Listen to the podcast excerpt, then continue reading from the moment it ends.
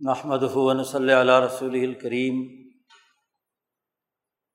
بعد فاعوذ باللہ من الشیطان الرجیم بسم اللہ الرحمن الرحیم قال اللہ تبارک و تعالی ومن يعظم شعائر اللہ فإنها من تقوى القلوب. وقال النبی صلی اللہ علیہ وسلم لا تزال طائفة من امتی قائمین علی الحق. لا يضرهم من خالفهم وقال النبی صلی اللہ علیہ وسلم کانت بنو اسرائیل تسوسهم الانبیاء علامہ حلق نبی خلفہ نبی آخر. اللہ نبی آبادی سیقون خلفاء فیق سرون صدق اللہ مولان العظیم و صدق رسول النبی الکریم معزز دوستوں ذی الحج کا مہینے کا آج آغاز ہو چکا ہے۔ آج یکم ذی الحج چودہ سو ترتالیس سال پہلے حضرت محمد مصطفیٰ صلی اللہ علیہ وسلم نے مکہ مکرمہ سے مدینہ منورہ کی طرف ہجرت کی اور اس ہجرت نبوی کے نتیجے میں یسرب کی بستی ریاست مدینہ کی صورت اختیار کر گئی۔ ہجرت نبوی وہ اہم ترین مرحلہ ہے۔ آپ صلی اللہ علیہ وسلم کی سیرت کا کہ جس سے آپ صلی اللہ علیہ وسلم کی جماعت کی حکومت اور ریاست کا آغاز ہوا ہے۔ کیلنڈر کی ضرورت تبھی پڑتی ہے کہ جب کسی نظریے اور فکر کا نظام حکومت وجود میں آتا ہے۔ آپ صلی اللہ علیہ و سلم تیرہ سال مکہ مکرمہ میں نبوت کے فرائض سر انجام دیتے رہے، جماعت سازی کی،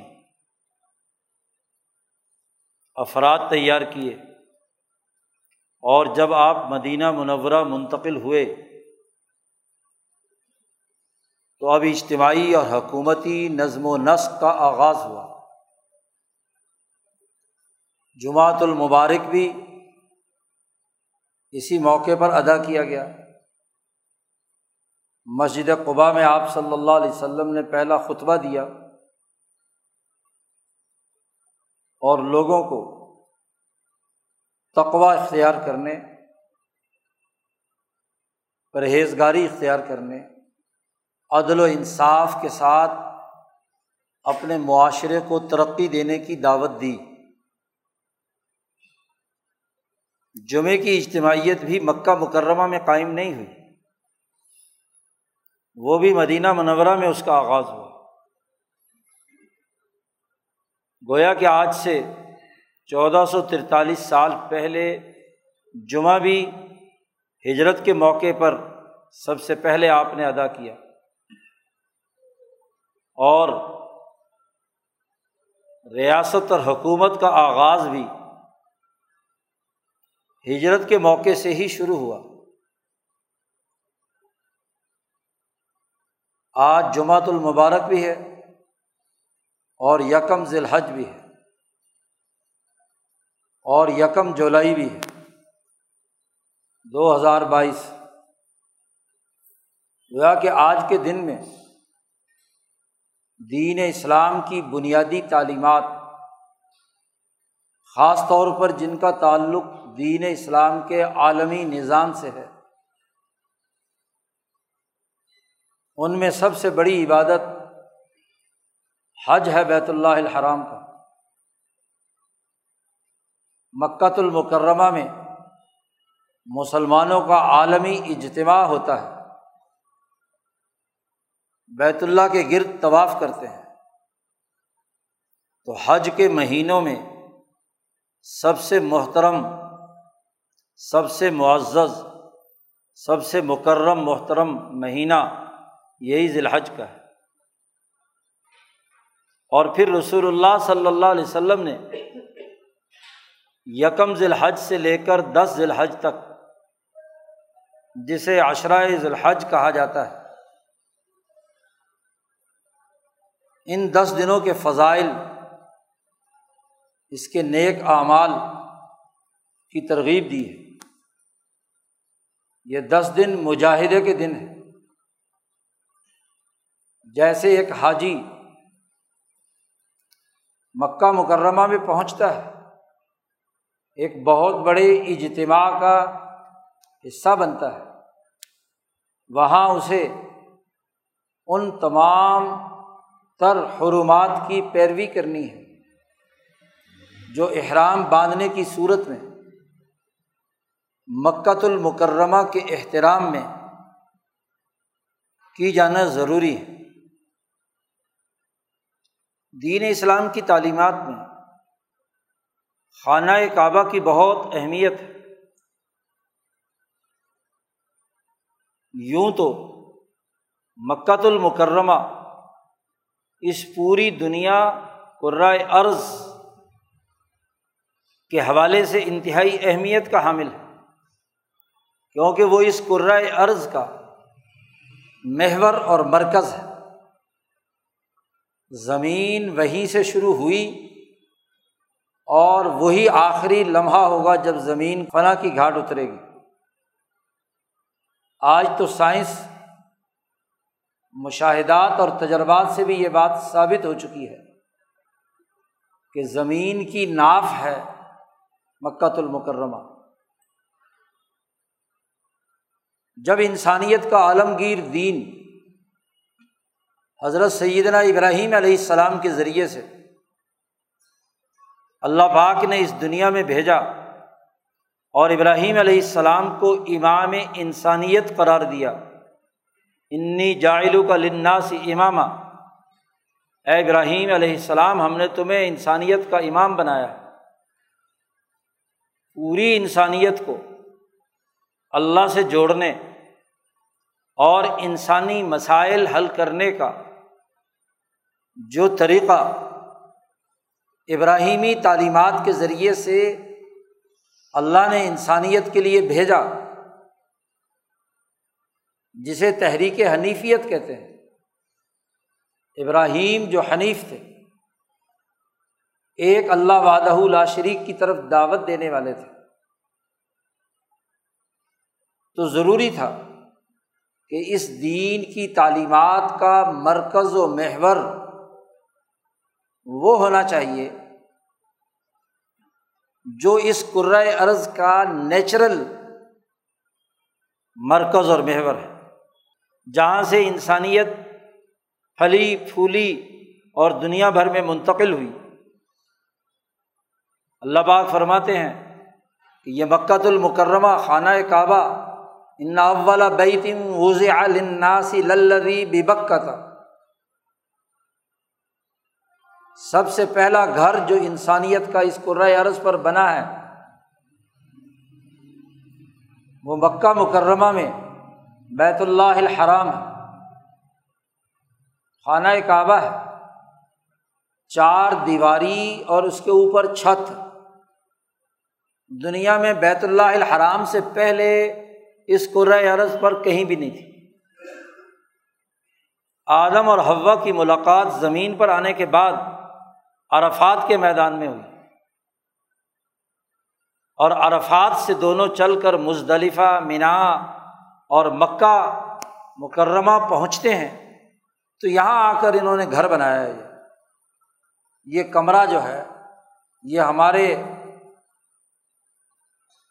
والد گرامی آدم علیہ السلام اور ہماری والدہ گرامی، جن کی انسانیت اولاد ہے ہوا کا گھر ہے۔ چونکہ اللہ نے ان کے ذمے خلافت اس قرائے عرض کی لگائی تھی۔ کہ ہم تمہیں زمین پر خلیفہ بنانے والے ہیں۔ انی جائل فی الارض خلیفہ۔ تو خلیفۃ اللہ کا جو گھر ہے وہ بیت اللہ ہے۔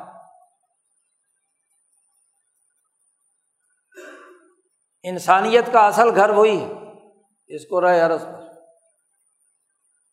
باقی گھر تو اس کے بعد جہاں جہاں انسانیت پھیلی تو اس کعبۃ اللہ کے گھر کی طرح کے گھر بنانے شروع کر دیے۔ جہاں جہاں بھی نسل پھیلی۔ تو یہ پہلا گھر بیت اللہ الحرام۔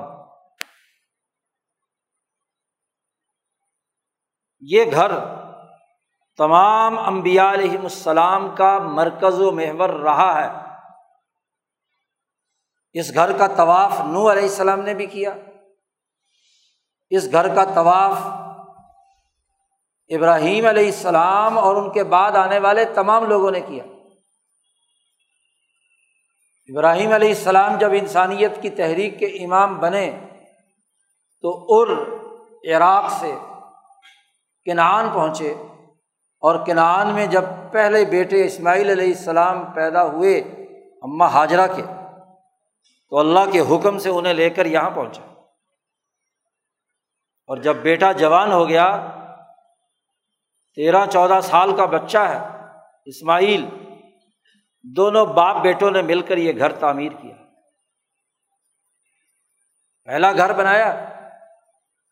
نبی اکرم صلی اللہ علیہ وسلم فرماتے ہیں کہ بیت اللہ الحرام، بیت المقدس جو یروشلم میں واقع ہے، جو آج اسرائیل کے قبضے میں ہے۔ اس سے چالیس سال پہلے بخاری شریف کی روایت بیت اللہ الحرام ابراہیم علیہ السلام اور اسماعیل علیہ السلام نے بنایا اور جب یہ گھر بنا تو ابراہیم علیہ السلام کو حکم دیا کہ انسانیت کو دعوت دے حج کی۔ حج کہتے ہیں، لغوی معنی ہے اس کا قصد اور ارادہ کہ لوگ اپنے دل میں یہ ارادہ اور قصد کریں کہ انہیں اپنے اصل مرکز کی طرف لوٹنا ہے، بیت اللہ الحرام کی طرف۔ اور چونکہ یہ بیت اللہ الحرام عرش الہی کے نیچے موجود بیت المعمور کے بالکل نیچے ہے تو جنت میں جانے کا راستہ بھی یہیں سے ہے۔ اسی لیے بیت اللہ الحرام کی حرمت، اس کی عظمت مسلمانوں بلکہ انسانوں کے قلوب میں پیدا کرنے کے لیے امبیا علیہم السلام جد وجہد کرتے رہے۔ حضرت موسیٰ علیہ السلام نے بھی اس بیت اللہ کا طواف کیا۔ داود و سلیمان نے بھی کیا، عیسیٰ علیہ السلام نے بھی کیا۔ بخاری شریف میں روایات ہیں، رسول اللہ صلی اللہ علیہ وسلم نے جب عرفات سے مزدلفہ اور مینا آ رہے تھے، تو فرماتے ہیں کہ گویا کہ میں دیکھ رہا ہوں کہ موسا علیہ السلام اور عیسیٰ علیہ السلام عرفات کے اس راستے سے تشریف لے جا رہے ہیں مکہ کے لیے۔ طواف کرتے دیکھ رہا ہوں۔ گویا کہ یہ امبیا علیہم السلام کا مرکز اور محور رہا ہے اور نہ صرف حنیفی تحریک کے انبیا کا، بلکہ دیگر وہ مذاہب جو رسول اللہ صلی اللہ علیہ وسلم سے بہت پہلے اس دنیا میں آئے، خواہ آج وہ مسق ہو کر، تحریف شدہ ہو کر، ضلالت اور گمراہی میں مبتلا ہو چکے۔ وہ بھی دراصل امبیا اور حکمہ کے ذریعے سے آئے ہیں۔ قرآن حکیم کہتا ہے وہ امن قریتن اللہ خلافیہ نذیر کوئی بستی ایسی نہیں ہے جس میں ہم نے کوئی ڈرانے والا نبی نہ بھیجا ہو۔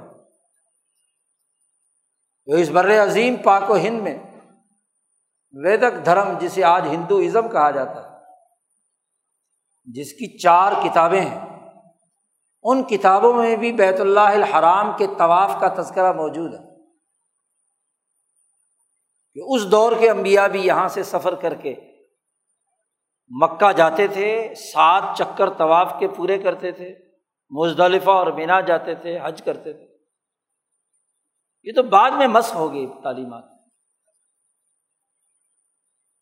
تو امبیا علیہم السلام کا مرکز اور محور ہے خانہ کعبہ۔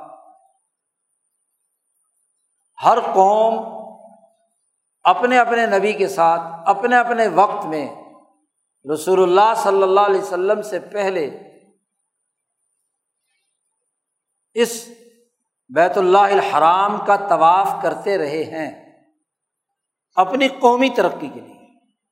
کیونکہ وہ امبیا اپنی اپنی قوموں کی طرف مبوس ہوئے تھے۔ ایک نبی صرف امام الانبیاء حضرت محمد مصطفیٰ صلی اللہ علیہ وسلم ہیں جو کل انسانیت کی طرف مبوس ہوئے ہیں۔ نبی اکرم صلی اللہ علیہ وسلم نے فرمایا، بخاری میں روایت موجود ہے۔ آپ صلی اللہ علیہ وسلم نے فرمایا کہ مجھے پانچ چیزیں ایسی عنایت کی گئی ہیں جو مجھ سے پہلے کسی نبی کو نہیں دی گئی۔ اڑتی تو خمسن پانچ چیزیں مجھے عطا کی گئی جو مجھ سے پہلے کسی کو نہیں دی گئی دنیا کے ہر نبی اپنی اپنی قوم، مخصوص قوم کی طرف مبوس ہوئے ہندوستان کا نبی ہے تو ہندوستانیوں کی طرف، مصر کا نبی ہے تو مصریوں کی طرف، عراق کا نبی ہے تو عراق کی طرف۔ جہاں جہاں کی اقوام تھی۔ لیکن آپ صلی اللہ علیہ وسلم نے فرمایا بوشت الناسی کا فتن میری بے ست کل انسانیت کی طرف ہوئی تمام انسانوں کی طرف میں ببوس بنا کر بھیجا گیا۔ دوسری الفاظ ہے بخاری کی دوسری روایت میں کہ ویس تو الناسی عام متن تمام عموم انسانیت کی طرف مجھے بھیجا گیا ہے۔ تو رسول اللہ صلی اللہ علیہ وسلم کی بے ست کل انسانیت کی طرف۔ تمام اقوام کو دعوت دے کر اس مرکز کے ساتھ جوڑنا ہے۔ اس لیے رسول اللہ صلی اللہ علیہ وسلم سے کہا گیا کل یا یوناس انی رسول اللہ علیکم جمیان محمد صلی اللہ علیہ وسلم، کہہ دیجیے کہ میں رسول بنا کر بھیجا گیا ہوں تم تمام انسانوں کی طرف۔ تو جب بین الاقوامی اجتماعیت قائم کرنا رسول اللہ صلی اللہ علیہ وسلم کا مقصد اور ہدف، تو بین الاقوامی پروگرام، وہ بین الاقوامی مرکز بیت اللہ الحرام سے جاری ہوگا اس کی حرمت اور اس کی تعظیم اختیار کرنی ہوگی۔ اس کے بغیر بین الاقوامی نظام قائم نہیں ہو سکتا۔ بیت اللہ الحرام کی حرمت اور اس کے ارد گرد پھیلے ہوئے وہ مقامات، انہیں دین اسلام کی اصطلاح میں شاعر اللہ کہا جاتا ہے۔ یہ آیت مبارکہ جو خطبے میں تلاوت کی ہے، اس میں اللہ پاک ارشاد فرماتے ہیں کہ ومئی عظم شاعر اللہ فنحا من تقبل قلوب جس آدمی کے دل میں ان شاعر اللہ کی عظمت ہو، جو ان کا احترام کرتا ہے، ان کی تعظیم کرتا ہے، تو ان شاعر کا بنیادی کام یہ ہے کہ یہ انسانوں میں دلوں کا تقوا پیدا کرتا ہے۔ ان کے دل متقی ہو جاتے ہیں، پرہیزگار بن جاتے ہیں، عدل و انصاف قائم کرنے والے بن جاتے ہیں تقو القلوب۔ تو شاعر اللہ، یہ انتہائی اہمیت رکھتے ہیں مسلمانوں کے لیے، بلکہ کل انسانیت کے لیے۔ شاعر شعیرتن کی جمع ہے۔ اس علامت، اس زمانے، وقت اور اس مکان کو کہا جاتا ہے، جسے دیکھ کر اللہ یاد آ جائے۔ وہ شاعر میں سے۔ انسان کی نسبت سے وہ شاعر ہے۔ اور اللہ کی نسبت سے وہ اللہ کا نور اور اللہ کی تجلی ہے۔ صوفیہ کی زبان میں اسے تجلیات کہا جاتا ہے۔ بلکہ قرآن کی زبان۔ فلما تجلّہ رب لل جبل اللہ نے جب اپنی تجلی پہاڑ پر ڈالی۔ تو تجلیات بھی انہیں کہا جاتا ہے، شاعر بھی انہیں کہا جاتا ہے۔ شاعر اللہ وہ تمام امور ہیں جو اس کعبۃ اللہ کے ساتھ جڑے ہوئے ہیں۔ وہ بنیادی احکامات اور ہدایات ہیں جو تمام امبیا علیہم السلام نے انسانی بھلائی کے لیے دیے اور خاص طور پر محمد مصطفیٰ صلی اللہ علیہ وسلم نے انسانیت کی رہنمائی اور ترقی کے لیے، اس امت مسلمہ کے لیے فرض، واجب اور لازم قرار دیے شاعر اللہ۔ حضرت الامام شاہ ولی اللہ دہل بھی فرماتے ہیں کہ یوں تو شاعر بے شمار ہے۔ قرآن حکیم کی ساری آیات، ان آیات میں جتنے شرعی احکامات عوامر کی صورت میں ہوں یا نواحی کی صورت میں یعنی جن کاموں کے کرنے کا حکم دیا گیا ہو اور جن کاموں سے رکنے کا حکم دیا گیا ہو، سب شاعر ہے اسی طرح قرآن حکیم کی ان آیات کی روشنی میں رسول اللہ صلی اللہ علیہ وسلم نے انسانیت کے لیے جو کام کرنے لازمی قرار دیے، نماز کا طریقہ بیان کیا، روزہ رکھنے کا طریقہ بیان کیا، زکوٰۃ دینے کے قوانین بیان کیے، حج کے مناسب بتلائے، یہ بھی شاعر میں سے۔ لیکن اگر دین کے تمام شاعر کو مجموعی طور پر سمجھنا ہو، تو وہ کل شاعر چار ہے شاعر اللہ چار ہے اور یہ وہ شاعر ہے جن چاروں کے بغیر ایک سچا مسلمان تربیت یافتہ نہیں بن سکتا۔ چاروں کو کرنا ضروری ہے۔ تعلیم و تربیت کے لیے دنیا میں چار چیزوں کی ضرورت ہوتی ہے۔ وہ چاروں چیزیں ان شاعر میں شامل ہو گئی شاہ صاحب فرماتے ہیں کہ شاعر اللہ میں سب سے پہلا شاعر وہ القرآن ہے۔ قرآن حکیم کی ایک ایک آیت، ایک ایک حرف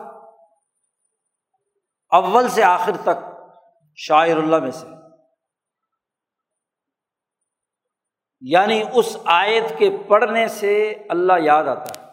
اللہ کا کلام کلام الہی ہے۔ اس میں بیان کیے ہوئے تمام احکامات اس شعرا کے ماتحت نمبر دو، خود خانہ کعبہ۔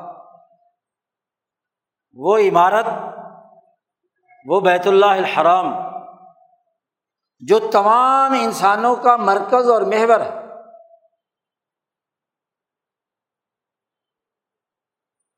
نمبر تین، خود نبی اکرم صلی اللہ علیہ وسلم سراپائے شاعر سراپائے تجلی ہے۔ آپ کا وجود گرامی، آپ کی ذات گرامی رہتی دنیا تک انسانیت کے لیے منارہ نور ہے۔ آپ نے تیئیس سالہ دور نبوی میں جو اعمال کیے، جو باتیں کہیں، جو باتیں آپ کے سامنے ہوئی اور آپ نے اس پر سکوت اختیار کیا، جس کو حدیث کہا جاتا ہے۔ تو احادیث نبویہ خواہ قولی ہو، فعلی ہو یا سکوتی ہو۔ یہ شاعر میں سے ہے۔ اس کا احترام کرنا، اس کی تعظیم کرنا۔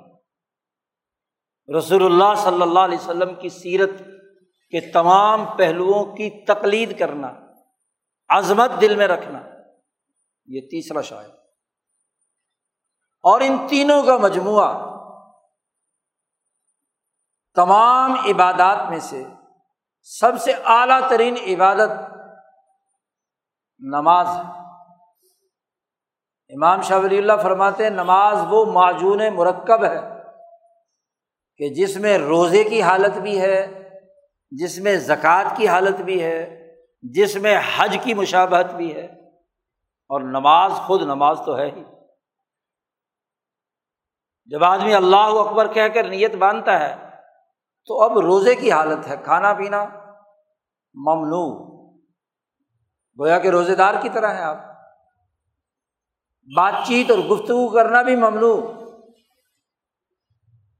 ہر چیز پر پابندی۔ آپ کا قلب متوجہ ہو اللہ کی طرف۔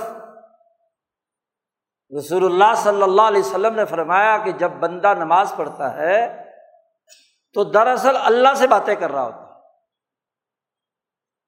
یوناجی رب وہ اپنے رب سے مناجات کرتا ہے، گفتگو کرتا ہے، اپنی حالت بیان کرتا ہے، اس کی تعریف کرتا ہے، اس سے ہدایت کا طالب ہوتا ہے، انعام یافتہ راستے پر چلنے کے لیے دعا کرتا ہے، اس کی تصویر و تعظیم رکوع اور سجدے میں اختیار کرتا ہے، اس کی بڑائی کا اعلان کرتا ہے، اللہ اکبر۔ باقی تمام چیزوں سے اس کا تعلق منقطع ہو گیا۔ نہ وہ کسی انسان سے بات کرے گا، نہ وہ کچھ کھائے گا، نہ پیے گا، نہ سوئے گا۔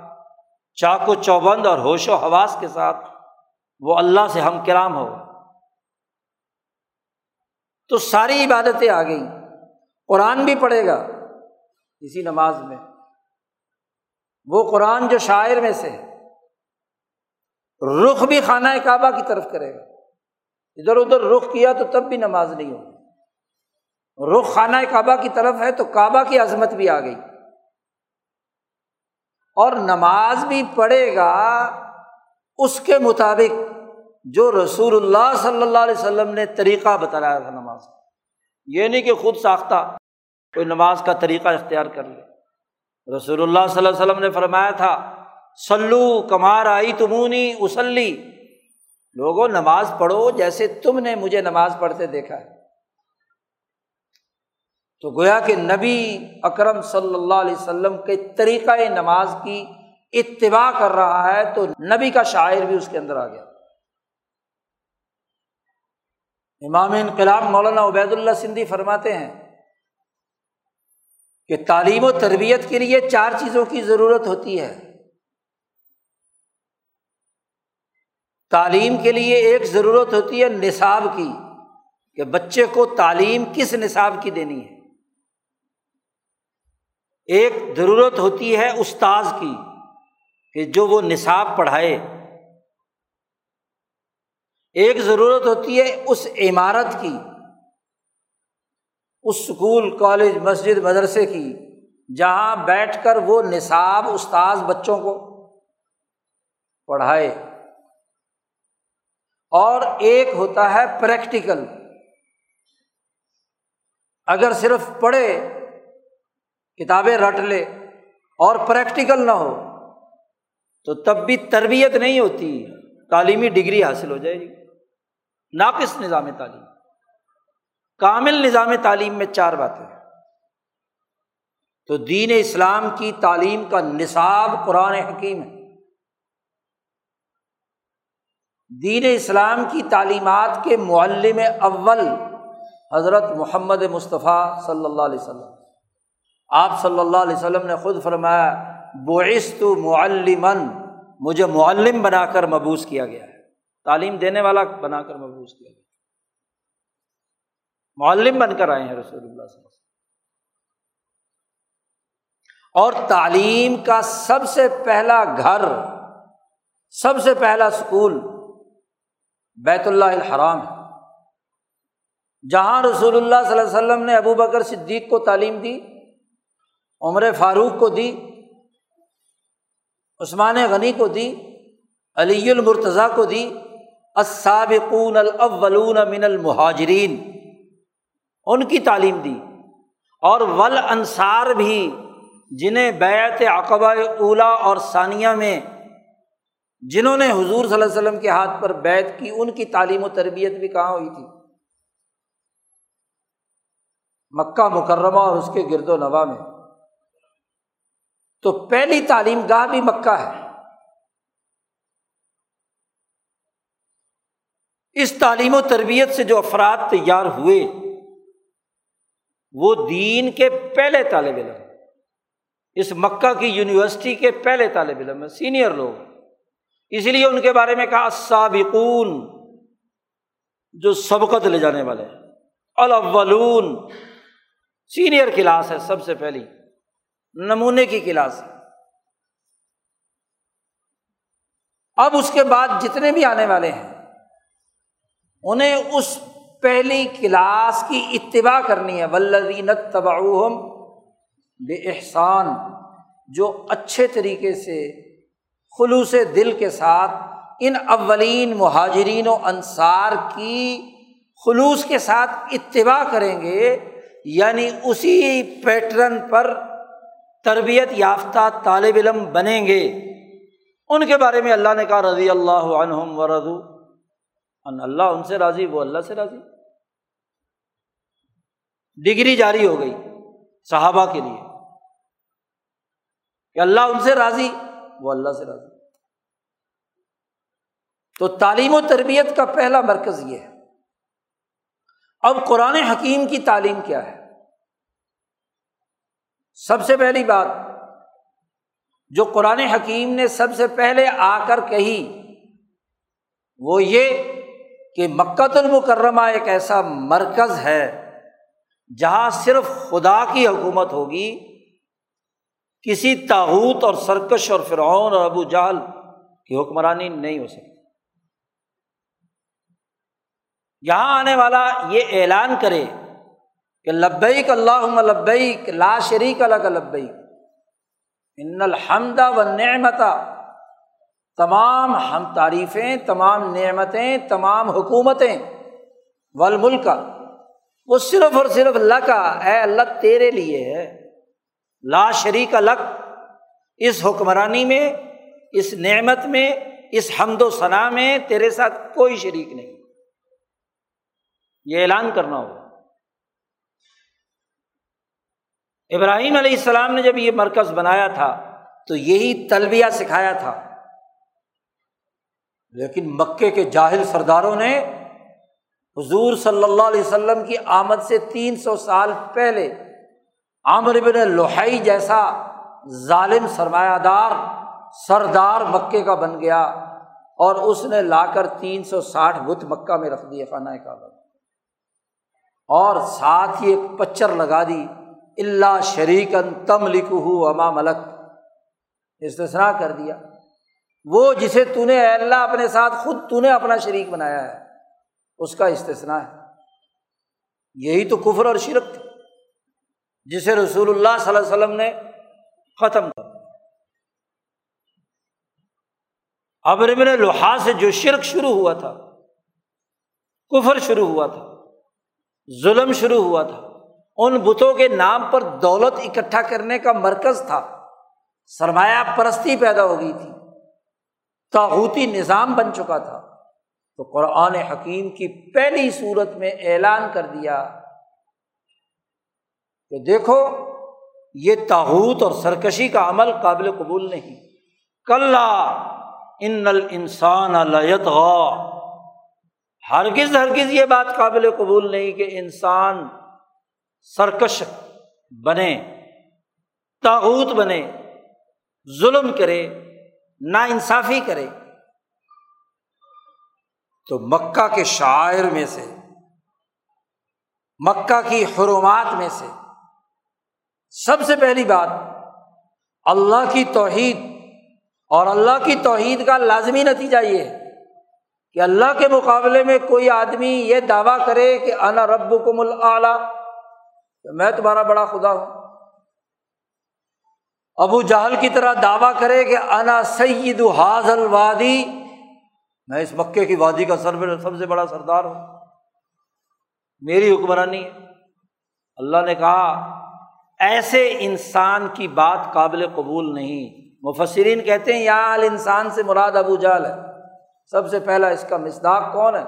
ابو جال اس لیے اسے سربراہ مان لیا جائے کہ اللہ حستغنا کہ وہ مالداری کی تلاش میں ہے، سرمایہ دار ہے، دولت اس کے پاس اکٹھی ہوئی ہوئی ہے۔ وہ اپنے آپ کو مستغنی سمجھتا ہے، ظلم کرتا ہے، لوٹ مار کرتا ہے۔ یہ بات قابل قبول نہیں ہے۔ ابو جہل اور اس کی سرداروں کا طریقہ تھا۔ بیچارہ جو کوئی غریب تاجر آ جاتا مال لے کر، اس سے چیز خرید لیتے، پیسے نہ دیتے، بھگا دیتے۔ ایسے ہی ایک تاجر مکہ میں آیا اور اس نے ابو جہل کو مال بیچا۔ تو ابو جہل نے کہا، جاؤ بھائی، کوئی پیسے ویسے نہیں وہ بےچارا روتا پیٹتا ہوا خانہ کعبہ میں آیا۔ نبی اکرم صلی اللہ علیہ وسلم اپنے صحابہ کے ساتھ اسی مکت المکرمہ کے صحن میں تشریف فرما ہے۔ اور ابو جہل کی بھی ٹولی وہاں پر موجود ہے، خود ابو جہل نہیں ہے وہاں، وہ اپنے گھر میں۔ اور بھی بڑے بڑے لوگ اپنے اپنے گروپ بنا کر بیٹھے ہوئے ہیں پورے ہر میں کعبہ میں۔ وہ بےچارا ایک طرف سے داخل ہوا اور ایک ٹولی کے پاس گیا کہ میں لٹ گیا، پٹ گیا۔ ابو جہل نے مجھ سے کیا ہے؟ مال خریدا ہے، پیسے نہیں دے رہا۔ تو میری مدد کرو۔ تو جب لوگ سنتے کہ ہاں ابو جہل، وہ تو سردار ہے، یہاں کا فرعون ہے، اس کے مقابلے میں بھائی ہم تمہاری کوئی مدد نہیں کر سکتے۔ آگے کسی کے پاس جاؤ۔ دوسری ٹولی کے پاس، تیسری کے پاس۔ جب بھی کوئی ٹولی یہ سنتی کہ اس کا حق دلوانا ہے ابو جہل سے، تو اب حکمران بدماش ہو، فرعون ہو، تو کون اس سے پنگا لے؟ سب نے انکار کر دیا کہ بھائی ہم تیری مدد کچھ نہیں کر سکتے۔ ابو جہل کی جو ٹولی تھی، جس کا وہ سربراہ تھا، جس میں اتبا شیبہ ربیہ امیا امیہ، وغیرہ وغیرہ جو خاص خاص قسم کے سردار تھے وہ بیٹھے ہوئے تھے۔ ابو جہل نہیں تھا۔ اپنے گھر پہ تھے پہلے تو انہوں نے جواب دیا۔ ان میں سے ایک آدمی نے مذاق کے طور پر کہا کہ وہ جو ٹولی بیٹھی ہے نا، حضرت محمد مصطفیٰ صلی اللہ علیہ وسلم کی طرف اشارہ کر کے، اور ان کے ساتھ جو لوگ بیٹھے ہوئے ہیں، ابو بکر وغیرہ۔ یہ بڑے طاقتور ہیں۔ یہ تیرے پیسے دلوا دیں گے۔ بطور مذاق کے۔ کیونکہ اس زمانے میں ابو جہل سے حضور صلی اللہ علیہ وسلم کا ٹکراؤ شروع ہو چکا تھا۔ اس نے کہا بھی اب ضرور اول تو رسول اللہ صلی اللہ علیہ وسلم ضرورت ہی نہیں کریں گے کہ مقابلہ کرے ابو جہل کا، دوسرا اگر کیا تو پھر پھڈا پڑے گا تو تماشا دیکھیں گے۔ اس نے اس سے کہا کہ وہ جو بیٹھے ہوئے لوگ ہیں نا، وہ تیری مدد کریں گے۔ وہ بیچارہ دیہاتی وہاں پہنچا، اس نے کہا کہ ایسے ایسے میرے ساتھ ظلم ہوا ہے، ابو جہل میرے پیسے نہیں دے رہا۔ اور یہ جو ٹولی بیٹھی ہے، اس نے مجھے کہا ہے کہ آپ اتنے طاقتور ہیں کہ اس سے پیسے دلوا سکتے تو رسول اللہ صلی اللہ علیہ وسلم فرمایا، چلو میں تمہارے ساتھ چلتا ہوں۔ چل پڑے اس کے ساتھ۔ یہ جو ٹولی بیٹھی ہوئی تھی، انہوں نے اپنے بندے کو ساتھ بھیجا، وہ جس نے مذاق کیا تھا ان کا جا کے دیکھو تماشا کیا ہوتا ہے۔ رسول اللہ صلی اللہ علیہ وسلم پہنچے ابو جال کا دروازہ کھٹکھٹایا۔ تو ابو جہل تھوڑی دیر بعد آواز آئی کہ میں آ رہا ہوں۔ باہر آیا تو اس کی حالت ایسے جیسے گھبرایا ہوا۔ زرد پیلا رنگ۔ حضور صلی اللہ علیہ وسلم نے کہا، اس کے پیسے کیوں نہیں دیتے؟ نکالو پیسے۔ اس نے کہا جی ابھی دیتا ہوں۔ گھر گیا، پیسے نکالے اور اس کو دے دیے۔ وہ بڑا خوش اب وہ جو آدمی ان کا مذاق کرنے والا ساتھ تھا، اس نے ابو جہل کو دیکھا کہ عجیب ہے۔ یوں تو ہمارے سامنے بڑھ کے مارتا ہے کہ میں رسول اللہ صلی اللہ علیہ وسلم کو نہیں مانتا۔ اور یہاں اس نے منٹ بھی نہیں لگایا اور جا کے پیسے لا کر دے دیے فوراً۔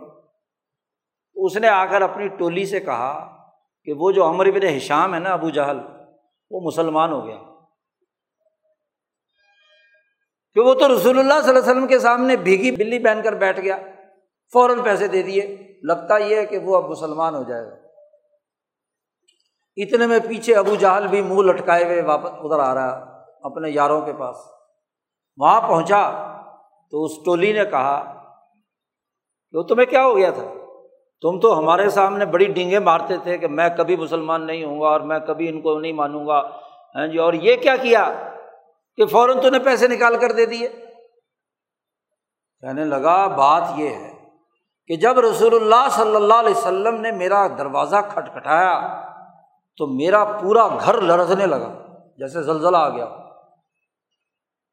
میں بھاگ کر نکلا کہ پتہ نہیں کیا ہو گیا۔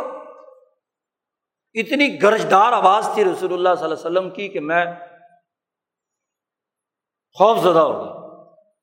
اور جب میں وہاں پہنچا تو رسول اللہ صلی اللہ علیہ وسلم کے پیچھے ایک اونٹ جس کا بہت بڑا منہ اور وہ منہ پھاڑے کھڑا ہے، جیسے مجھے ابھی میرا سر پکڑ کر نگل جائے گا۔ وہ مجھے نظر آیا۔ رسول اللہ صلی اللہ علیہ وسلم نے کہا کہ اس کے پیسے دو۔ تو مجھے یقین ہو گیا کہ اگر میں نے پیسے نہ دیے تو یہ اونٹ تو مجھے ہڑپ کر دے گا۔ باقی رہی بات کہ تم کہتے ہو کہ میں مسلمان ہو جاؤں گا۔ تو اس بد وقت نے اللہ کی قسم اٹھا کر کہا کہ یہ کبھی نہیں ہو سکتا۔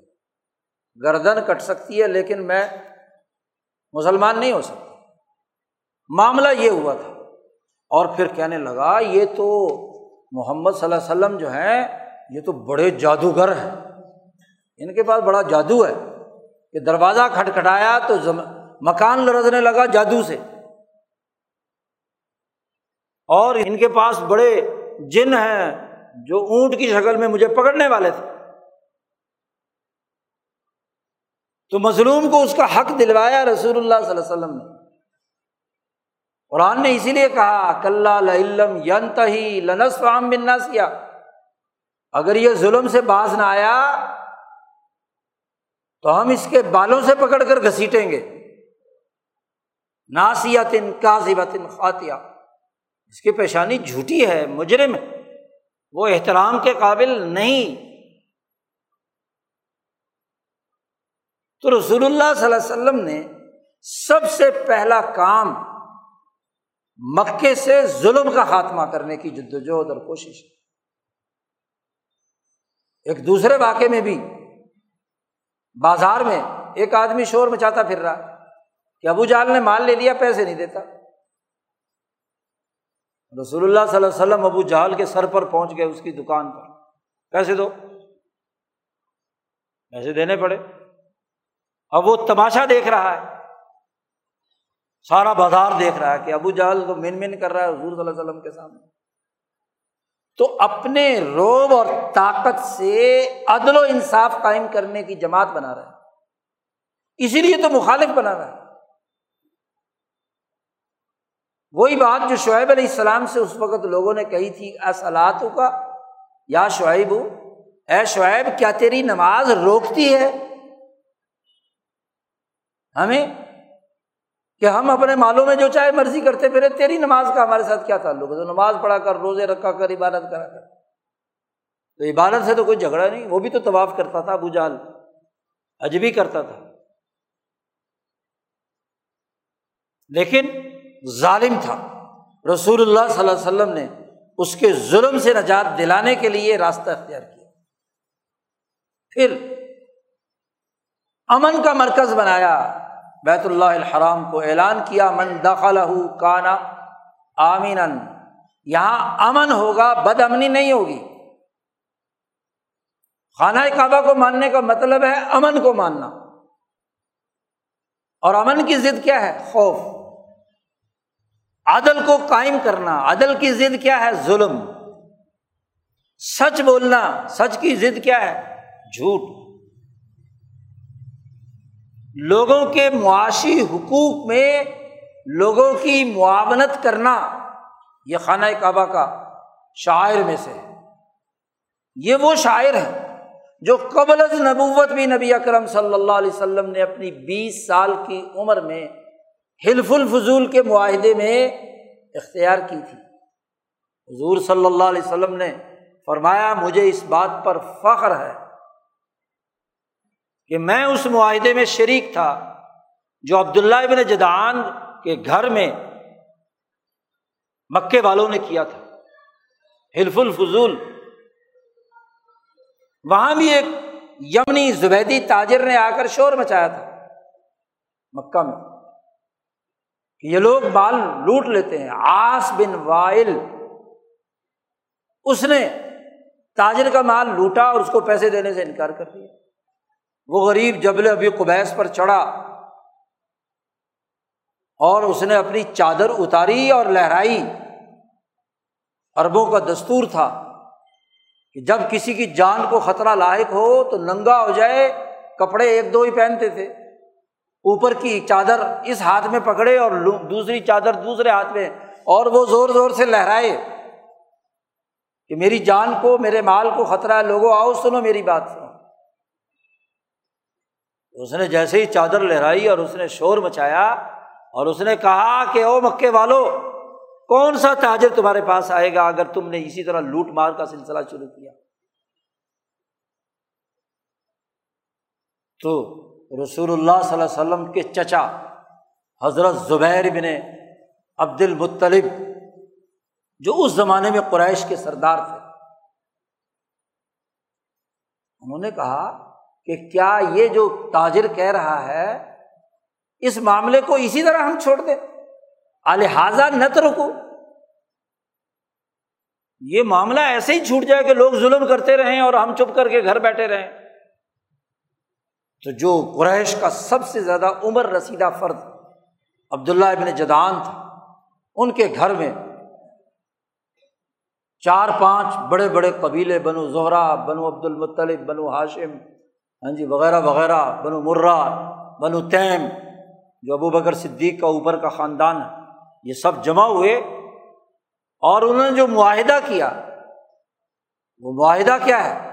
و یدن واحدن مال مظلوم ظالم اللہ کی قسم، ہم سب مل کر ایک متحدہ طاقت اور قوت ہیں۔ اور اس متحدہ طاقت اور قوت کا کیا مطلب ہے؟ کیا کام ہے؟ کہ مال مظلومی ظالم مظلوم کے ساتھ ہے ظالم کے خلاف۔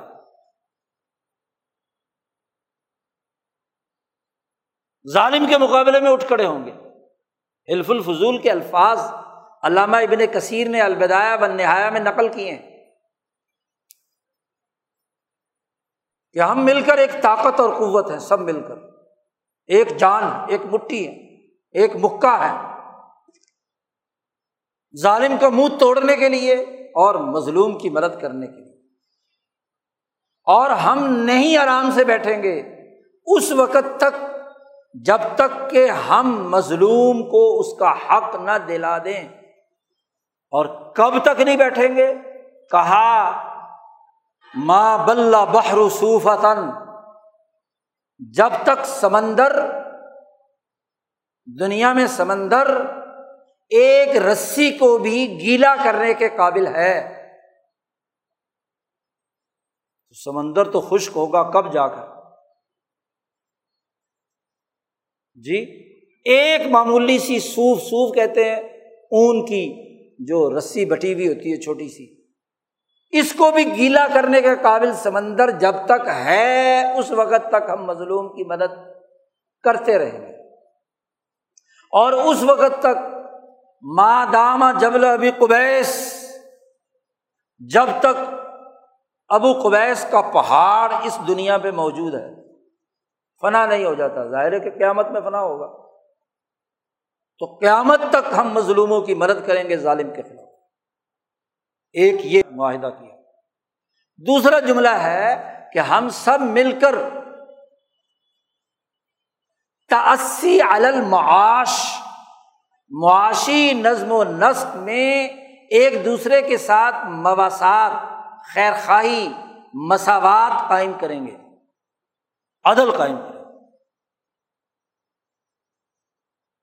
جو معاشی طور پر کمزور ہو گیا، اس کی مدد کریں گے یتیم کی، مسکین کی، محتاج کی، اس کی خیر خائی کریں گے اور رسول اللہ صلی اللہ علیہ وسلم نے فرمایا، نبوت کے بعد صحابہ نے پوچھا، یا رسول اللہ، آپ وہ جو معاہدہ آپ نے جاہلیت کے زمانے میں کیا تھا، چھ سو نوے عیسوی میں حرب فجار کے فوراً بعد ہوا تھا یہ معاہدہ۔ تو کیا آپ اس معاہدے پر آج بھی قائم ہیں؟ اب تو اسلام آ گیا۔ بیس سال بعد آپ کو نبوت ملی تھی۔ رسول اللہ صلی اللہ علیہ وسلم نے فرمایا کہ خدا کی قسم، اگر مجھ سے کہا جائے کہ تم اس معاہدے سے منحرف ہو جاؤ، اور مجھے یہ کہا جائے کہ تمہیں سو سرخ اونٹ، جو اس زمانے کی سب سے بڑی دولت تھی، وہ دی جائے گی تو میں وہ قبول نہیں کروں گا، اس معاہدے پہ میں قائم رہوں گا، آج بھی قائم تو کعبۃ اللہ کی حرمت کیا ہے؟ مظلوم کی مدد کرنا۔ لوگوں کی معاشی مسائل میں ان سے مساوات اور مواصلات قائم کرنا۔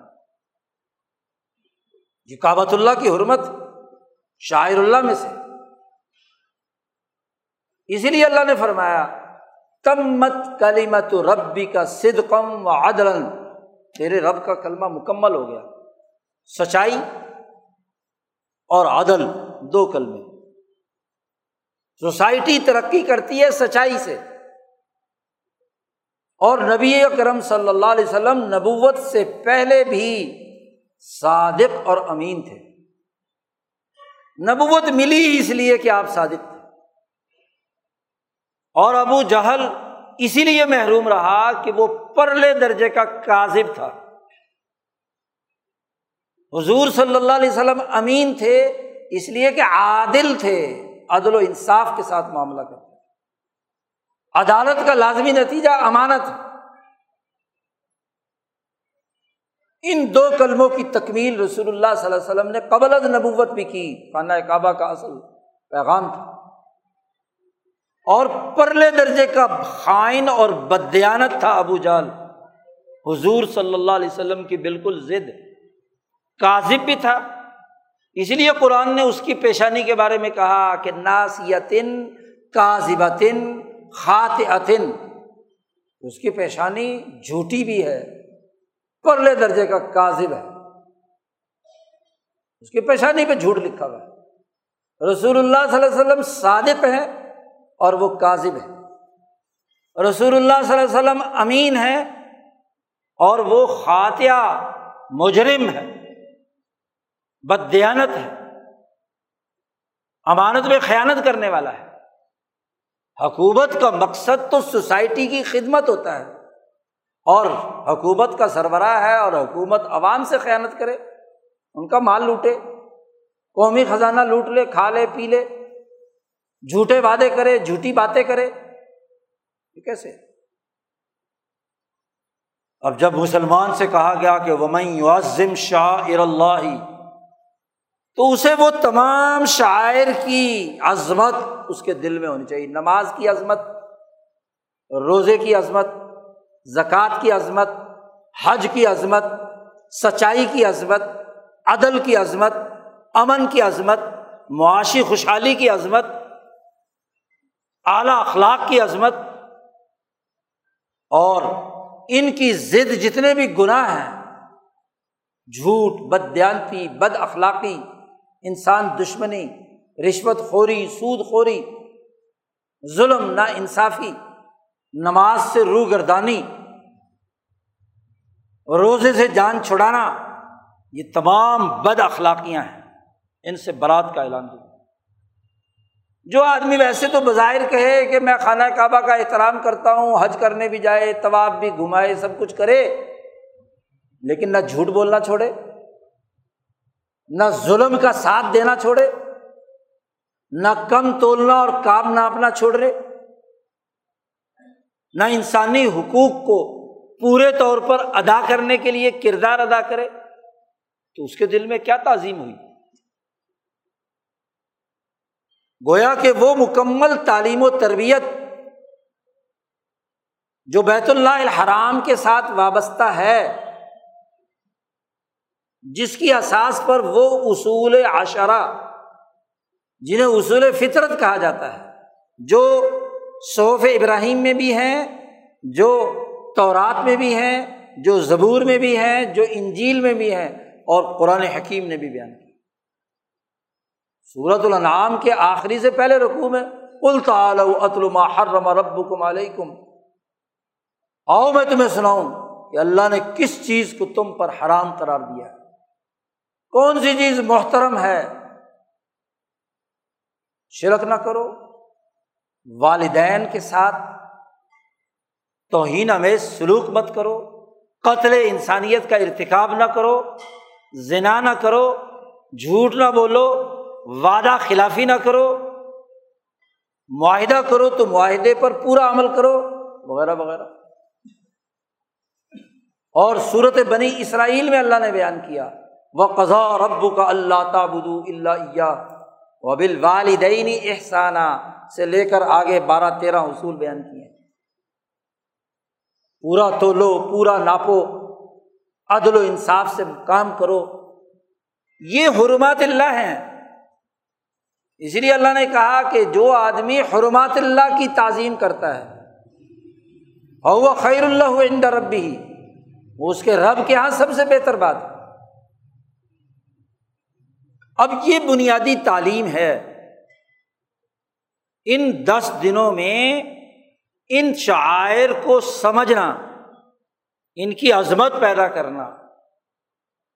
عبادات اور اعمال اور اسی کے ساتھ ساتھ وہ اخلاق، وہ جہاد، وہ جد وجہد جو دین اسلام نے شاعر کے طور پر بیان کی ہیں، ان تمام کا احترام کرنا،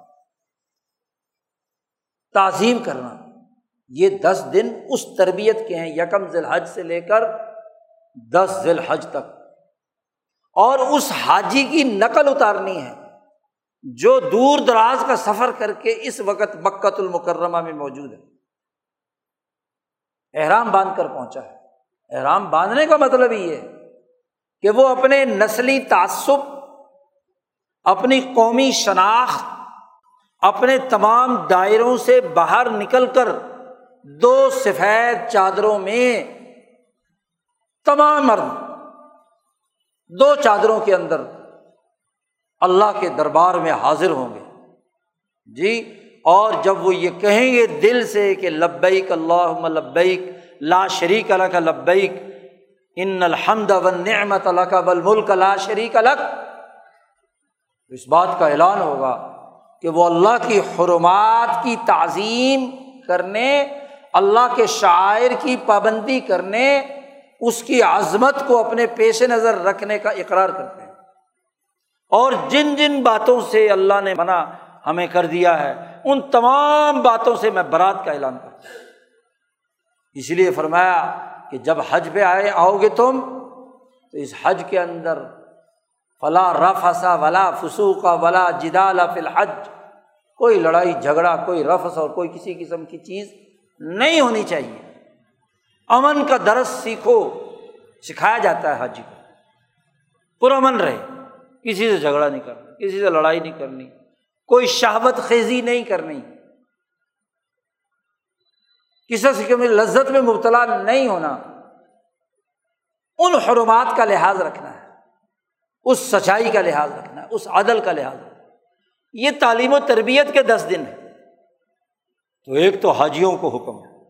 اور جو آدمی استطاعت نہیں رکھتا وہاں جانے کی، ہر سال تو کوئی بھی نہیں جا سکتا۔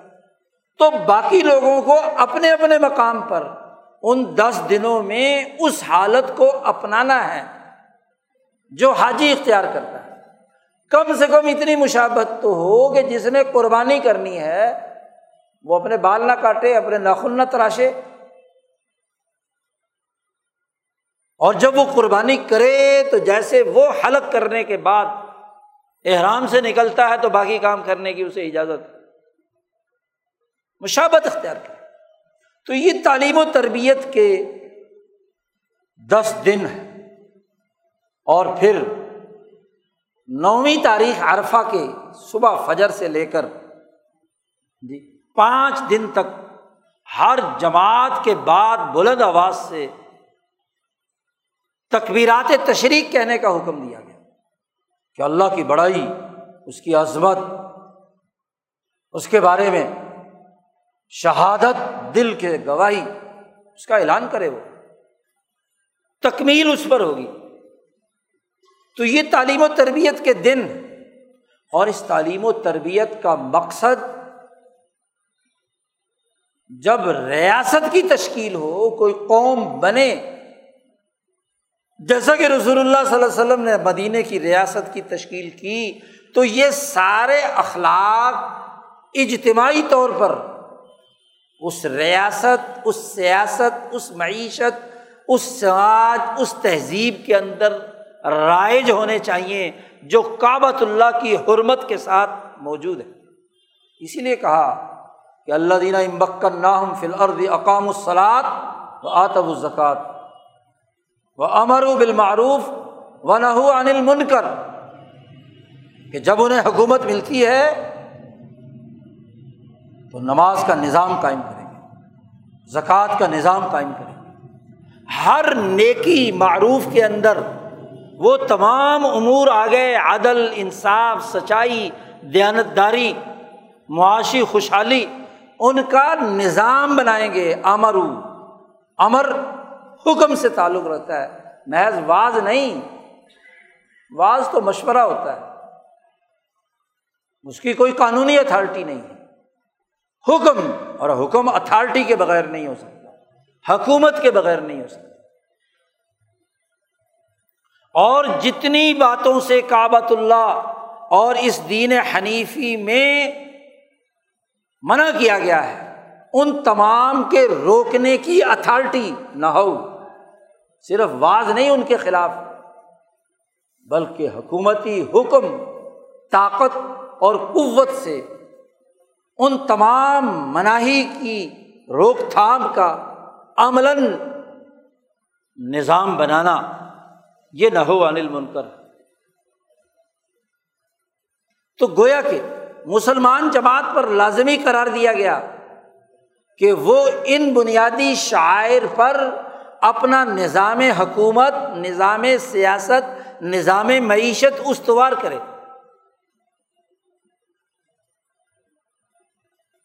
حکومت قائم کرے۔ مسلمانوں کی حکومت کا بنیادی فریضہ ہے۔ اب آج کل سب سے بڑا مسئلہ کیا ہے؟ واز کے طور پر تو ہر عالم یہ باز کہے گا، بلکہ حکمران بھی کہیں گے۔ عید الاضحیٰ آئے گی تو حکمران پیغام جاری کریں گے۔ ابراہیم علیہ السلام کی ساری نصیحتیں عوام کو کریں گے، لیکن خود سود خوری کا نظام بنائیں۔ گے رشوت ہوگی، کرپشن ہوگی۔ ملک اور قوم کی دولت لوٹنے کا وہی عمل ہوگا جو ابو جہل نے کیا، جو فرعون اور نمرود نے کیا، جو شداد اور حامان نے کیا۔ عجیب بات ہے، وزارت بنائی ہوئی ہے، وزارت مذہبی امور اور حج کے لیے انتظامات۔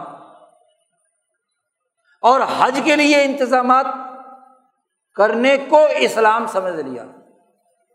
حج کے جو نتائج اور اعمال ہیں اور اس کی اساس پر آپ کا مالیاتی نظام بننا چاہیے، آپ کا عدالتی نظام بننا چاہیے، آپ کا پارلیمانی نظام بننا چاہیے، آپ کا سیاسی نظام وجود میں آنا چاہیے۔ اس کی اساس پر آپ کا معاشرتی نظام وجود میں آنا چاہیے، وہ غائب۔ چالیس پچاس رکنی کابینہ میں ایک وزارت مذہبی امور کی ہے کہ وہ مذہب کے امور سر انجام دے۔ اور ان مذہبی امور میں سے ایک حج ہے جو واقعی اسلام کے امور میں سے ہے۔ باقی وزارت مذہبی امور کا کام کیا ہے؟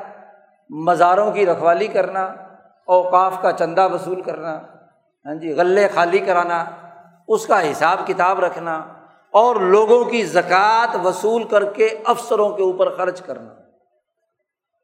یہ وزارت مذہبی امور کا کام ہے۔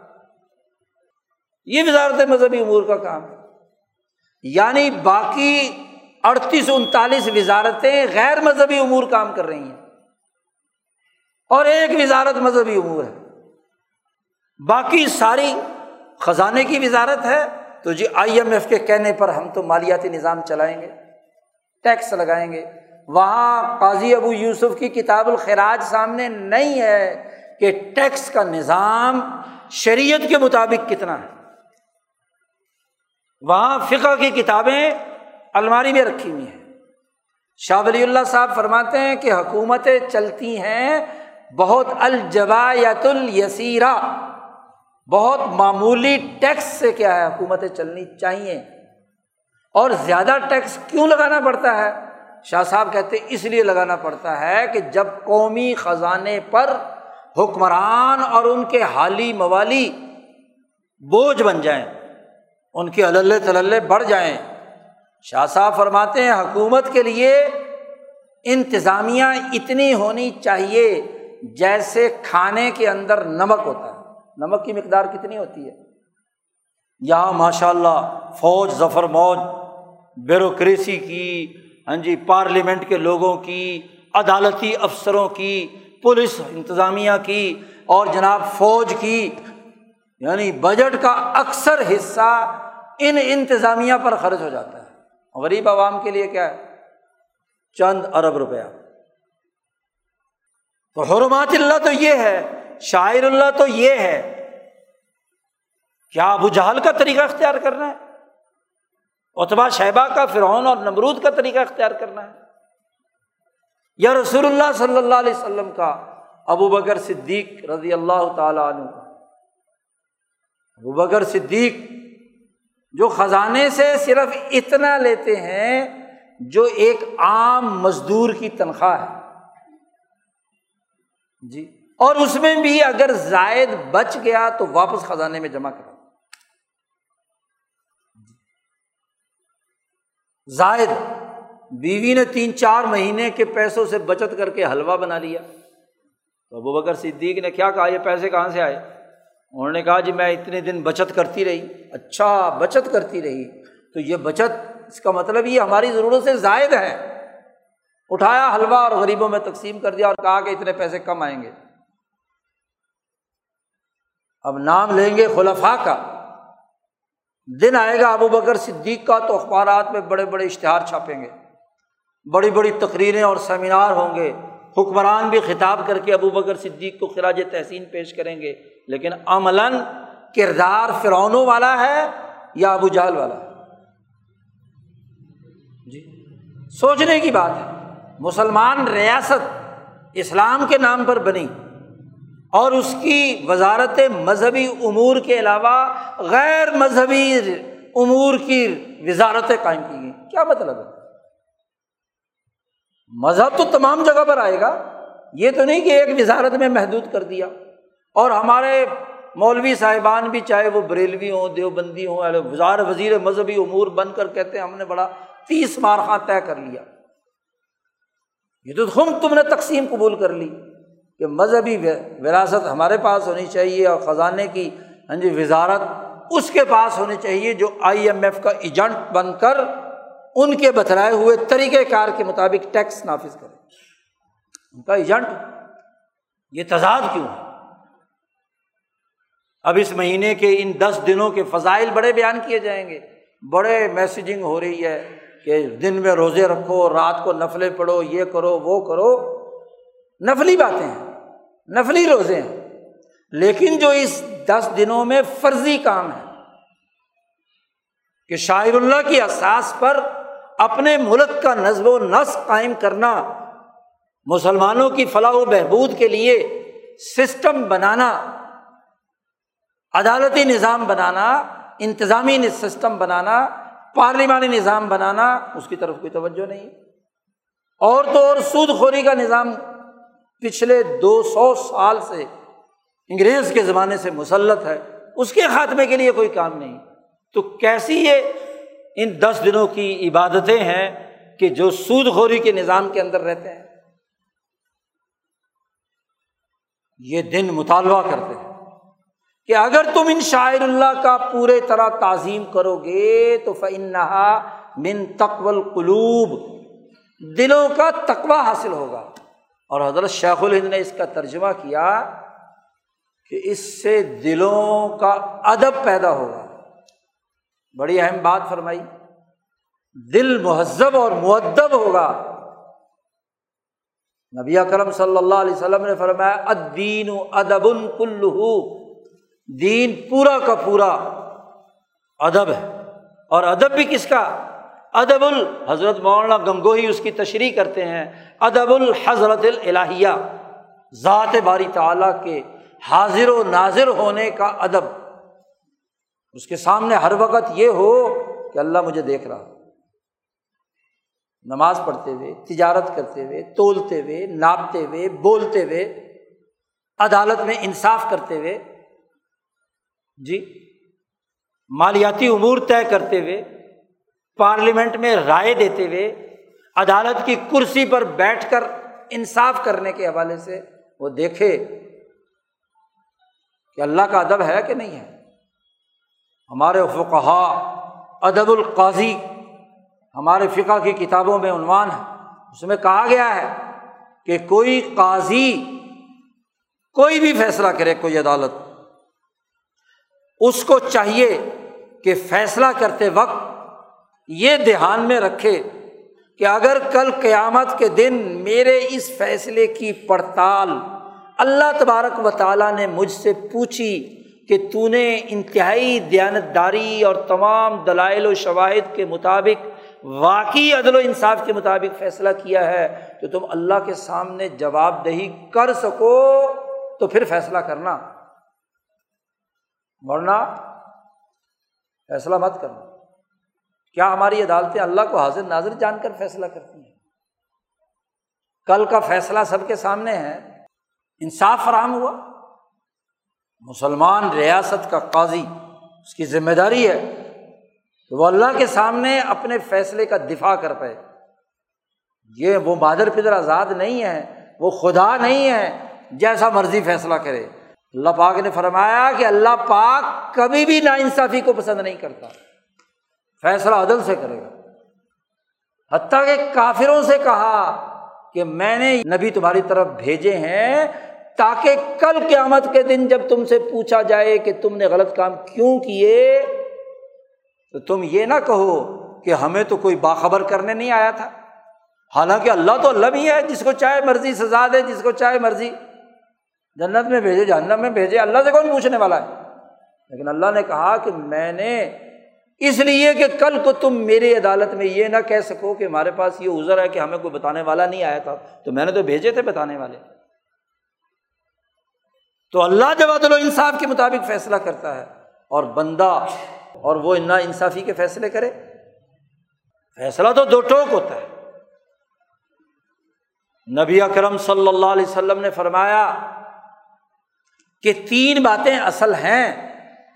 اللہ کی کتاب کی آیت، سنت رسول اللہ اور قضا فریضتن، عادلتن۔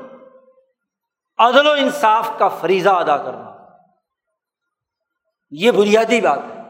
تو آج یہ عدل و انصاف ہمارے ذہن سے نکل گیا، جس کا اللہ نے حکم دیا تھا کہ ان اللہ یا امرو بل احسانی وہی القربہ اللہ تمہیں حکم دیتا ہے عدل کا۔ تو یہ بھی تو حرمات اللہ میں سے ہے، یہ بھی تو شاعر میں سے ہے۔ جس میں کہا گیا کہ امیر تو لیا دلا بین کم تمہارے درمیان عدل و انصاف سے کام۔ کہا گیا دلو ہوا اقرب تقوا عدل و انصاف سے کام لو کہ یہ تقوا کے سب سے قریب تر ہے۔ اور یہاں تک کہا گیا کہ لا یجری من کم شنا قومن اللہ اللہ تعدلو کسی قوم سے تمہارا بغض اور لڑائی تمہیں اس بات پر نہ ابھارے کہ تم عدل و انصاف کا دامن ہاتھ سے چھوڑ دو۔ ہمارے بزرگوں نے اس بات پر اتنا عمل کیا کہ انگریز سامراج سے آزادی کی جنگ لڑنے والے شیخ الہند مولانا محمود حسن، ان کے پاس انگریزوں کے بارے میں سوال آیا۔ کہ اس سوال کا جواب تحریر کریں تو حضرت شیخ الہند نے مفتی اعظم، مفتی کفیت اللہ دہلوی۔ جی اسی طرح حضرت مولانا شبیر احمد عثمانی اور اپنے دو چار اور شاگردوں کو بلایا اور ان سے کہا کہ دیکھو، میرے دل میں انگریزوں کا بوز اور نفرت اس قدر ہے کہ میری رگ رگ میں نفرت سمائی ہوئی ہے۔ میں انگریز کا لفظ برداشت نہیں کر سکتا۔ اور یہاں فتوے کی بات ہے۔ فتوا ٹھنڈے مزاج سے ہوتا ہے، نفرت کی بنیاد پر نہیں۔ جی؟ میں فتوا لکھتے وقت اپنے جذبات پر قابو نہیں رکھ سکوں گا۔ لہذا تم مل کر اس فتوے کا جواب دو۔ جی؟ کہ جو اس کا شرعی حکم ہے وہ بیان کرو۔ میں سیاسی جنگ لڑ رہا ہوں اور میرے نزدیک وہ انتہائی قابل نفرت ہیں۔ اس لیے governor U P mister mister نے کہا تھا کہ محمود حسن کی ہڈیاں کاٹ بھی دی جائیں تو اس کی ہڈیاں بھی ہوں گی، وہ بھی انگریز کی نفرت کا اظہار کریں گے۔ اتنی نفرت کہ جو مظالم انگریز سامراج نے اٹھارہ سو ستاون میں اس بر عظیم پاک و ہند کے انسانوں پر کیے تھے، کروڑوں انسان قتل کر دیے۔ اس کی سبب حضرت شیخ الہند کے دل میں نفرت انگریز سامراج امبیا کا طریقہ امبیا کا اسوا اور یہاں ماشاء اللہ فیصلے بکتے ہیں، سیاست بکتی ہے، معیشت بکتی ہے، اور پھر بھی حج کرنے گئے۔ رسول اللہ صلی اللہ علیہ وسلم نے فرمایا کہ آخری زمانے میں لوگ حج کریں گے۔ ان کا مقصد حج کرنا نہیں، چار وجوہات سے حج کریں گے۔ آپ صلی اللہ علیہ وسلم نے فرمایا کہ ان قریب سیاتی الناسی زمان ان قریب لوگوں پر زمانہ آنے والا ہے کہ لوگ حج کے لیے جائیں گے۔ چار طرح کے لوگ۔ عمرا جائیں گے حج کرنے کے لیے، دکھاوے کے لیے۔ کہ دیکھو میرے پاس یہ اتنے پیسے ہیں۔ میں جی ہر سال حج پہ چلا جاتا تو دکھاوے اور ریا کالی کے لیے۔ تو لوگ حج کریں گے ریا ان وسم آتن دکھاوے اور سناوے کے لیے، فخر کے لیے۔ مالدار لوگ، عمرا کریں گے حج۔ ریان وسم آتن نبی اکرم صلی اللہ علیہ وسلم نے فرمایا، علماء اور قرا بھی حج کریں گے۔ یہ بتانے کے لیے کہ دیکھو، میں نے کتنے نمبر وہ حج کر لیا۔ لوگوں کو بتلانے کے لیے واضح کرنے کے لیے کہ میں کون کون سے نمبر پہ حج کرنے جا رہا ہوں۔ کوئی کہتا پینتیسواں حج کرنے جا رہا ہوں، کوئی کہتا چالیسواں حج کرنے جا رہا ہوں۔ وہ بھی ریا اور سما۔ اس کے لیے تاجر لوگ جائیں گے حج کرنے تجارت کے نقطۂ نظر سے۔ وزٹنگ کارڈ تقسیم کرنے، وہاں سے سونا خرید کر لانے اور یہاں سے مال لے جا کر وہاں سپلائی کرنے۔ مقصد کاروبار ہوتا ہے۔ سیر و تفریح ہوگی، اس کے لیے لوگ جائیں گے۔ حضور نے فرمایا فقرا بھی جائیں گے بھیک مانگنے کے لیے۔ آج جہاز بھر بھر کے جاتے ہیں کہ نہیں فقیروں کے؟ بنگلہ دیش، ہندوستان، پاکستان۔ عمرہ کرنے، حج کرنے جاؤ تو وہاں ماشاء اللہ لولے لنگڑے سارے پاکستانی ہیں، ہندوستانی، بنگالی بیٹھے ہوئے ہوتے ہیں، ہاتھ پھیلائے۔ ان کے مافیاز ان سے کیا ہے؟ بھیگ منگواتے ہیں اور ریالوں میں چونکہ ملتی ہے بھیگ، تو پورے مافیاز عیشی کرتے ہیں، سرمایہ پرستی کا ماحول حج کے جو مقاصد اور اہداف تھے، تربیت کے، تعلیم کے، اور اس کی اساس پر آ کر یہاں سسٹم بنانے کے، وہ ہماری نظروں سے کیوں ہو جو لوگ ہیں؟ حاجی صاحب حج پر جانا چاہیں اور وہ کاروباری بھی ہوں، تو ماشاء اللہ اپنے پرافٹ کی ریشو بڑھانا شروع کر دیتے، کیونکہ حج کے لیے پیسے نکالنے اور حج سے واپس آئیں گے تو پھر کیا ہے؟ اب حاجی صاحب مشہور ہو گئے۔ تو حاجی صاحب کا ناپ تول اور باقی سارے کام کیا ہے؟ حج کا پیسہ بھی وصول کریں اور حج کی شناخت کی بنیاد پر اپنی گڈ ول بھی بنائیں۔ توبہ کرو۔ ان حالات، جن حالات میں ہم نے دین کو مذاق بنا کر رکھا۔ دین کو صرف تماشا بنا لیا، رسم بنا لی، حلق سے اوپر اوپر کاموں کی ادائیگی۔ یہ تربیت کا مہینہ شروع ہوا ہے، حرمات کا مہینہ ہے، شاعر کا مہینہ ہے۔ دل ادھر متوجہ ہوں گے تو دلوں میں ادب پیدا ہوگا۔ اور اگر دل متوجہ نہیں ہوں گے اسی لیے تقول قلوب کہا ہے۔ زبان کا تقوا نہیں چاہیے، دلوں کا تقوا چاہیے۔ جب دلوں میں اخلاص ہو، للہیت ہو، اللہ کی رضا ہو، انسانیت کی خدمت ہو، اللہ کی حرمتوں کا احترام ہو، اس کے دیے ہوئے نظام کی پابندی اور پاسداری ہو، تو پھر تو تعلیم و تربیت ہے اور اس کے نتیجے میں دنیا کی رحمت بھی نازل ہوتی ہے۔ دنیا میں عزت و افتخار حاصل ہوتا ہے اور آخرت کی کامیابی بھی ہوتی ہے۔ اور اگر یہ نہ ہو، تو اللہ پاک ذلت مسلط کر دیتا ہے۔ نبی کرم صلی اللہ علیہ وسلم نے فرمایا ایزا تبایا تم بلعین تھی و اخذ تم ازناب البکر و رضی تم بز ذرا و ترک تم بل جہاد صلی اللہ علیکم ذلن لا شعین حتیٰ یرج الا دین کم چار چیزیں تمہارے اندر پیدا ہو جائیں، ہیلا جوئی کے ذریعے سے خرید و فروخت اور مال و دولت اکٹھا کرنا۔ بے اینا کیا ہے؟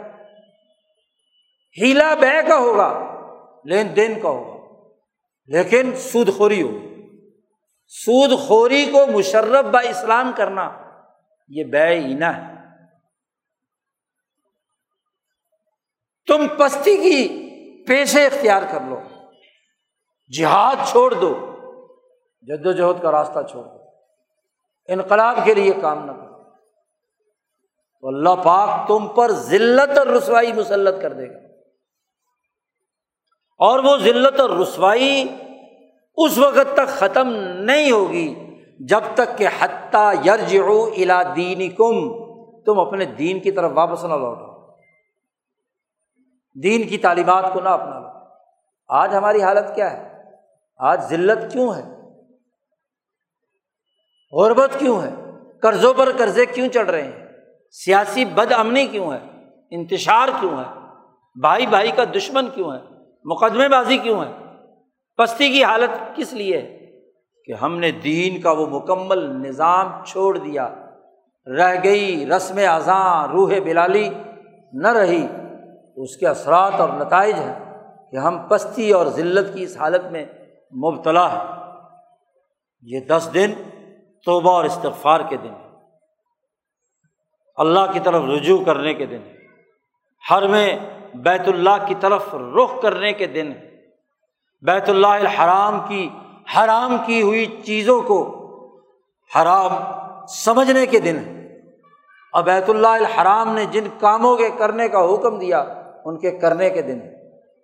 اگر ہم اپنے آپ کو بدل لیں، توبہ کر لیں اپنا نظریہ درست کریں، اپنی جد وجہد کا رخ صحیح کریں، تو یقیناً دنیا کی کامیابی بھی ہے اور آخرت کی بھی۔ اور دونوں جہانوں میں کامیابی ہی انسانیت کی اصل کامیابی ہے۔ دنیا کی چار دن کی زندگی ہے، پھر اندھیری رات ہے، قبر سامنے کھڑی ہے، مرنا ہے، اور اللہ کا بڑا سخت عذاب ہے ان قوموں کے لیے جو سود خوری کرتی ہیں۔ جو ذنا کاری میں مبتلا ہوتی ہیں، جو نا انصافی کرتی ہیں، جو انسانیت پر ظلم ڈھاتی ہیں، ان کے لیے بڑا سخت عذاب ہے۔ ہمیں توبہ کرنے کی ضرورت ہے اور صد کے دل کے ساتھ اللہ سے یہ دعا مانگنی چاہیے۔ اللہ ارین الحق کا حقن ور ذکن اتباع و ارین الباطل باطل ور ذکن اجتناب حق دکھا دے اور حق پر قائم رہنے کی توفیق عطا باطل کو باطل کے طور پر دیکھنے اور اس سے بچنے اور اس سے اجتناب کرنے کی توفیق عطا فرما اللہ تعالیٰ ہمیں دین کو سمجھنے، اس کی قدر کرنے کی توفیق عطا فرمائے اور دنیا اور آخرت میں کامیابی نصیب فرمائے۔ وہ آخر داوانہ الحمد للہ رب العالمین۔